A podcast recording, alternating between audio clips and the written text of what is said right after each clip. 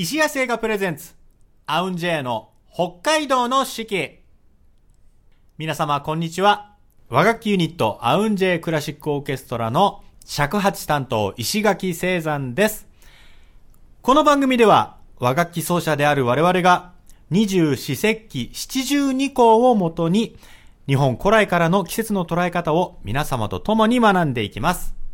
その上で、北海道の自然やグルメ情報を通して北海道の四季の魅力をお伝えする番組です。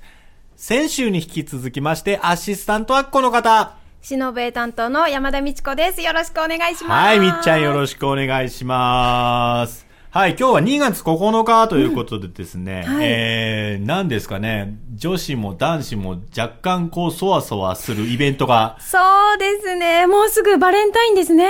ですね。はいもうあと5日ですか？はい。もういろんなチョコがね、街に並んでて、ワクワクしますけど。はいはいはいはいもう甘い香りがね、そう、そういうところにね、お店先に、えー漂ったりしてますけれども、はいなんか実際、こう自作するにはそろそろ準備に取り掛からないとそうですね。いけないぐらいの時期ですよね。みっちゃんは実際こう、バレンタインで、はい。こう、本気のチョコ作るみたいなことって今までありましたか？うーん、本気のチョコは、うん。だいたい友達が作るのを手伝いに行ってた感じで。友達の本気そうを手伝いに、ね、そうそう、本気を手伝って、一緒にポストを、あの、学校帰りにポストの中にチョコを入れて、キャーって言いながら帰ってくるみたいなのあって、自分で作ったのは、あの、友達同士にあげる。ああ、友チョコってね、結構ねね、流行ってますからね。ああ、なるほど。そう、意外と女子だけで盛り上がっちゃってたりする時があって、中学校の頃はそれでチョコクッキーを作ろうと思って、うんうん。バレンタインの前日にもう夜な夜な一人で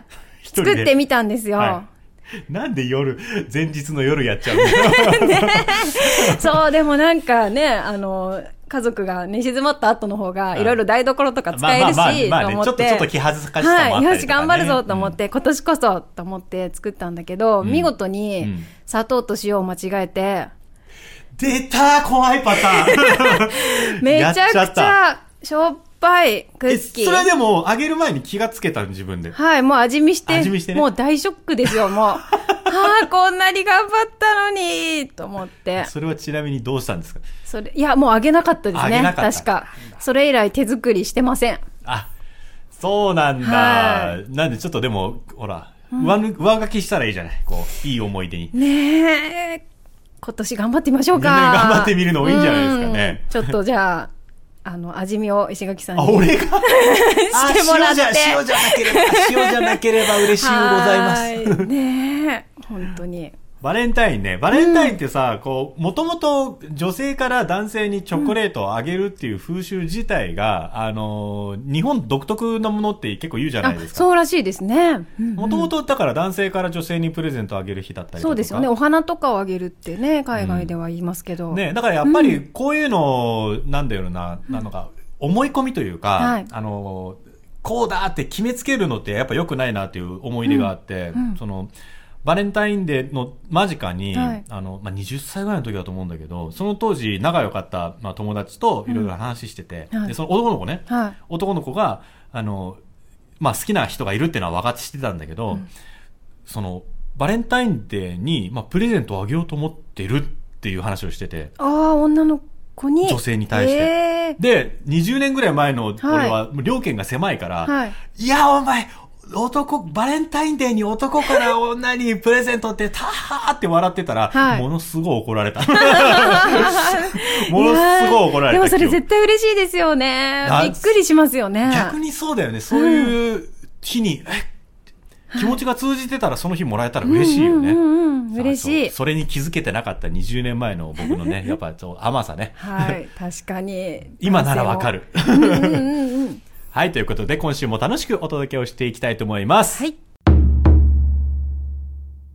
えー、ということでですね、えー、2月の9日、えー、まあ1月の末にね、本当はアウンジェ、コンサートをね、札幌でする予定だったんで、えー皆様にね、その感想とかね、聞きたい、えー感想どんな感じだったかなっていうのを、あまあ、なんだろうな、頭の中でこう、思い巡らせながらこの放送聞いていただけたら一番良かったんですけれども、まあ実際に札幌の地で、はい。1月の29日へ聞いていただくことは叶わなかったので、代わりにですね、まあ実際僕らのコンサート、普段ライブ、どんなことをしているのかっていうのをですね、ちょっとなかなか言葉で言うのも難しいんですけど、そうですね。でも、アウンジェイのライブの楽しみ方みたいなのをお伝えできたらいいなと。そうですねうん、思いますね。ではもちろん今まで、えーこのアウンジェイ CD もね、たくさん出していて、えーいろんな楽曲がね、世に出ているわけなんですけれども、はい CD で聴く楽曲、楽曲っていうかその曲の雰囲気と、ライブとの雰囲気って、アウンジェイは特に結構違うじゃないですか。違いますね。ねうんうん。あのーまあ、本当にこう、しん、まあ、しんみりというか、しっとりした楽曲ももちろんあるんですけれども、まあ、元気のいい曲の中で、まあ、暴れ回ったりとかね。暴れ回る。特に石垣さんがね。そう、客席降りていったりとか、もう今なかなかね、ちょっと難しい状況ですけれども、ステージからビョーンって飛び降りて、はい客席ね、一周回ってきたりとか、そうですね。そう、あれ、今考えてみると、リハーサルからちゃんと打ち合わせしてればいいのに、こう、本番でこう、ガーってこう、テンション上がってると、勝手に降りちゃうんだよね。ね照明さんが多分すげえ困ると思うんだよね。本当ですよ。でもしばらくやってないからできますかねあ、で、それ、ど、どっちどっちどっち？その、俺の体力が、体力が。ね怖いよね。いけると思って、そう、舞台から飛び降りたら、そこから二度と上がってくることはなかったみたいな。鍛えとかないと。危ないねう。んちょっと、ちょっと、そう、リハーサルしとかないとね、そういうのもね。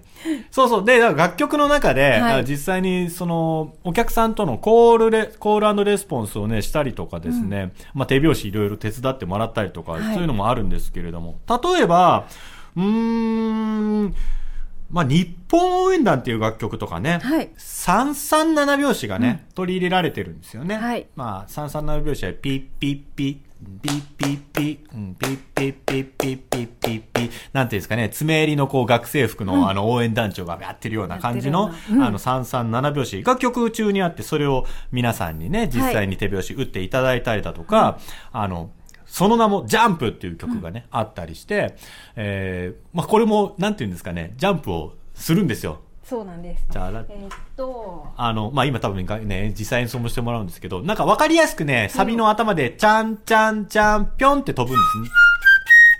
タタタ、ジャンプ、タラタタラタタ、ジャンプっていう感じでね、はい。実際にジャンプするんですけど、本当はだからお客さん皆さんに、あの、飛んでいただけたりとかね、すると、まあ、楽しいだろうなとは思うんですけど、まあ、運動になります。あの運動になりますからね。まあでもあの、なんていうんですかね、アウンで年齢層が広いので、はい。あの、実際にジャンプすると、あの、それこそあの、二度とあの、立ち上がれない方がね、出てきても困ります、二度とっあの、席からね、ちょっとだけ腰を浮かしましょうか、とかっつって、ピッピッピッピッつってこう、腰を浮かしたりとかね。はいまあなんか手、手でちょっと踊りをつけたりとかですね。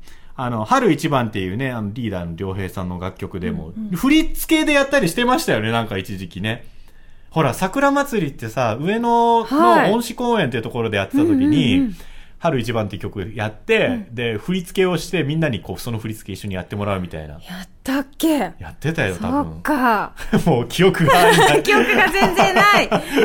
うん。でもこの曲はね、それぞれのメンバーのソロがあったりとかして。ああったりとかねうん。そういうところも聞かせるところだったり。やっぱり音源とライブの違いって、実際にまあ手拍子とかもありますけど、その、見た目のね、やっぱ照明とかもやっぱすごく映えますし、はいえーまあ皆さんのね、手拍子があったりだとか、こう、何かこっちが驚くようなことをこう、バンってやった時の、うん。客席のこう、ちょっと息を飲む感じとか、はい。ああいう雰囲気ってやっぱライブじゃないと、そうですね。なかなかね、感じられないところで。うん。でやっぱり和楽器独特のその音の振動とかうんうん。っていうのもやっぱり CD で聞くとちょっといいところが聞け聞き削られてしまうそうなたりするけれどもそういうのも全部ねあのお届けできるので、はい。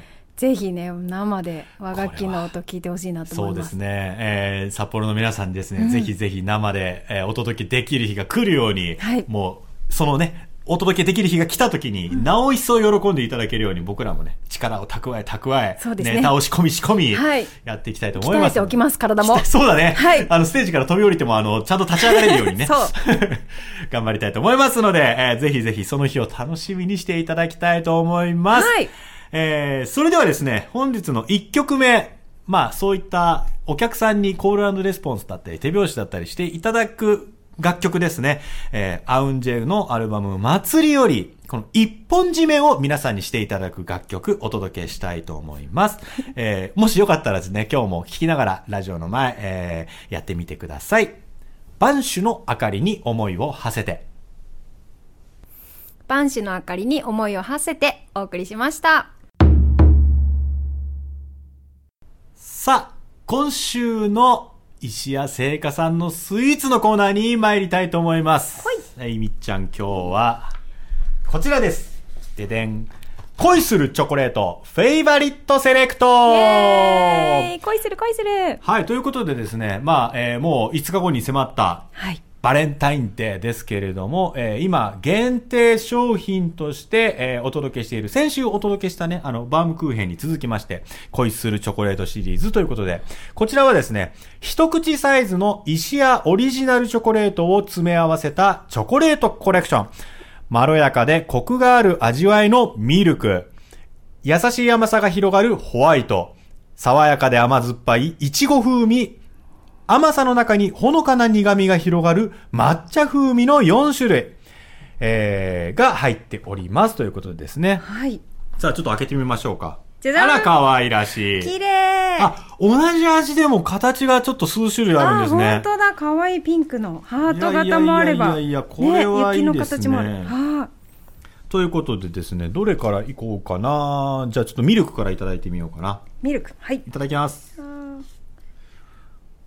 フェイバレットセレクト。うん。あ、もう、スタンダードな、ミルクチョコレートですね。甘すぎず。はい。あ、美味しい。あ、これはいくつもパクパクいけちゃうパターンだ、これ。なるほど。あ、これかわいい、この白いの。濃い、濃いって書いてある。濃いって書いてある感じで。濃い、濃い、濃いがいいな。ホワイトチョコレートですね。はい、ホワイトチョコいってみます。まあ、石屋製菓さんと言ったらね、白い恋人真ん中ホワイトチョコレートですから。とろける、ずっと舐めてたい。あ、な、確かに舐めて食べるのもいいかも、これ。ホワイトチョコとろけます。いいなぁ。いちごチョコレート、いちご、ちょっとハートいただくよ、じゃあ。いちごチョコレートはで、いちご風味のチョコレート、ハートの形のやつ。いただきます。うん。うーん。あの、子供の頃さ、はあ、なんつうんだろうな、お菓子屋さんとかで買う、まあ、いちご風味のチョコレートってあるじゃない、うん、ああ、クランチチョコとか。今みんなね、はいはい、いろいろあるけれども、うん、もうね、ちょっと、こっちを知っちゃうと、戻りにくくなっちゃうかもしれないね。はあ、すごい。なんだろう。な感じ？ななんだろうな、いちご風味の味って、は結構、いや、果物のいちご、いくらなんでもこんな味するっていう時あるんだよ、たまに。いちごじゃないよね、みたいな、ね。じゃないよね、みたいな。そうそうそう。はい、いや、これはいい味わい。えー、じゃあもう一個いいですか？あ、抹茶いっちゃう。抹茶。うんうんうんうん。甘さの中にほのかな苦味が京都に来た感じ。急に、やっぱり抹茶。ということでですね、こちら4種類のチョコレートが、はい、えー、収められております、フェイバリットセレクト。えー、内容はですね、えー、4、え、9個入り、12個入り、20個入り、40個入りと、えー、様々なサイズ展開がございますので、はい、えー、お好みの数でね、えー、よかったら、みんなとね、うん、あれが楽しい、これが美味しいとかって言いながら、もう形、形がね、見た目も楽しめるチョコレートになっておりますので、はい、ぜひぜひ皆様お試しください。えー、石屋オンラインショップでの販売、えー、しております。限定商品ですのでね、お急ぎください。お急ぎください。ぜひぜひ皆様も楽しんでください。えー、今週お届けしたのは、恋するチョコレート、フェイバリットセレクトでした。はい、ということで、今週の二十四節気七十二項のコーナーに行きたいと思います。はい。1年間を24に分けた二十四節気、うん、そのさらに3つずつに分けた七十二項。これがですね、まあもともと中国から渡ってきた、えー、暦の分け方、これをですね、日本風にさらに、えー、再解釈した、この二十四節気七十二項をですね、えー、皆さんと共に学びながら実際に七十二項を音にして演奏にしようという、えー無謀なことを毎週やらせていただいております。ということで、今週の、えー、二十四節気ですね。二十四節気は来ました。えー、立春。春が来た。もう春ですね。立つ春と書いて立春。そして七十二項で言いますと、えー、これがですね、えー、東風、東風、東風、氷を解く。解凍ですね。解凍、氷を解く。これ2月の4日から8日まで、頃までのことを言いまして、さらにですね、今日は2月9日ということで、えー、事故、うぐいす泣く。これはね、漢字がですね、非常に難しくて、ちょっと僕、そうですね。見たことない感じが。見たことない。これが泣くなのかな、ちょっと僕、何の字って言えない。面の字がいっぱいある。ね確かに、目、見るとかいろいろ書いてありますけど。えー まずちょっと立春から言ってみましょうかね。立春、えー立春とは、初めて春の兆しが現れてくる頃のこと。この季節から数えて、最初に吹く南寄りの強い風が、春一番です。ということでですね、えーその中でも最初の初夏、初めの季節が東風氷を解く。こちらは暖かい春風が吹いて、川や湖の氷が溶け出す頃。旧暦の七十二項では、この季節から新年が始まりますということで。あの、先週節分の直前だったですよね。あ、そうでしたね。で、まあ、やっぱりここが一年の始まりっていうことなんですね。一年の最初に来る七十二項、豆腐、氷を解く。そしてさらに行くと、その事故、うぐいす、泣く。春の到来を告げるうぐいすが美しい鳴き声を響かせる頃。あ、いいですね。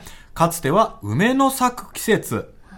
梅、花の、えーまあ、方向の方ですね。梅の花、かばしとも呼ばれていました。なんかい今の日本の春のイメージってやっぱりこう、はいどうしても桜のね、イメージ強いですけども、もともとやっぱり日本の中の、えー春、えー新しい季節を迎えるのはやっぱ梅。そうですね。ね、あの梅の花の歌なんかね、あの菅原のね、三つ種子のはい歌もあったりしますけれども。ということでですね、まあ、ありま、ありありますけれども、まあ、今日は、今週はこの、えー2月の4日からまあ13日頃にあるこの豆腐氷を解くと、うぐいす泣く。これ実際でもどう演奏すればいいかね。そうですねう。ん。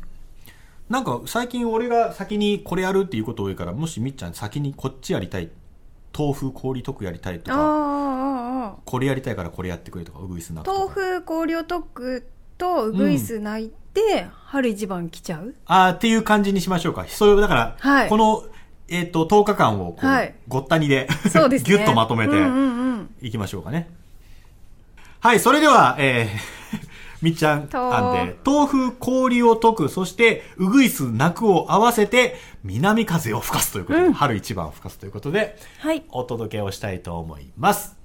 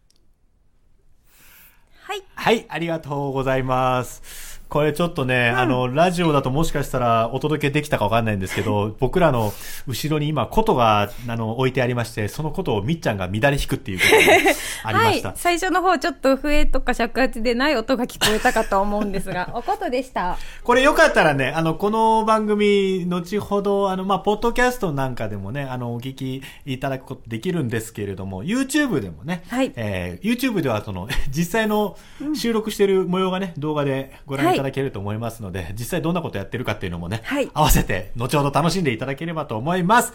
今週お届けしました、二十四節気七十二個、えー立春、そして、豆腐、氷を溶く、うぐいす、泣く、お届けしました。それでは、本日の2曲目お届けしたいと思います。えー今ね、えー豆腐、氷を溶く、うぐいす、泣くに合わせてですね、えー南の風、春一番を吹かせるなんていう演奏をお届けしましたが、その名も、春一番、リーダー良平さんの作った曲をお届けしたいと思います。春一番、桜田わっしょい。春一番、桜田わっしょいお送りしました。はい。今週も約30分にわたってお届けしてまいりました。アウンジェイの北海道の四季。皆様楽しんでいただけましたでしょうか？えー、まあね、札幌公演いつ行けるかな？次ね。ということで計画しっかり立てていきたいと思いますが、えー札幌の皆様にですね、僕らの CD をですね、実際にちょっとこう、手に取って見ていただけるというお店がございますので、紹介させてください。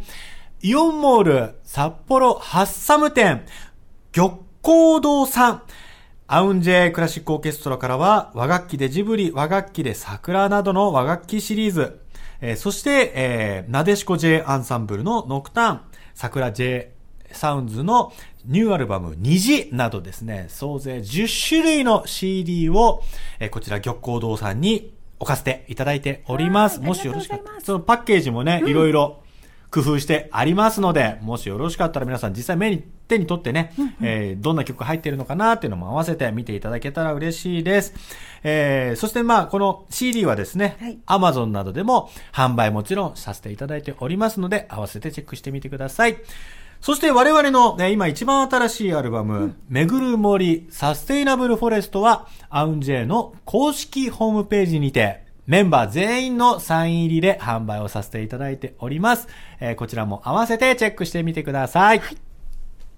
そして、えっ、と、皆様からのご感想やご意見などもお待ちしております。グルメ情報でしたり、それから、アウンジェイのライブで、うんなんかこういう曲をやってほしいとか、リクエストがあったりとか、ご感想いただけたら、えー嬉しいです。札幌公演、今後のね、札幌公演にも何かお答えできたらいいなとも思っております。はい。ツイッターの三角山放送局にぜひコメントをお願いいたしますお。願いします。いただく際には、ハッシュタグ、アウン J4S、AUNJ4S を入れてつぶやいてください。はいよろしくお願いしお願ます。いします。もちろんこの番組でね、こういうことやってほしいとか、うんうんこのこと取り上げてほしいっていうのがありましたら、ぜひぜひコメントお寄せください。よろしくお願いいたします。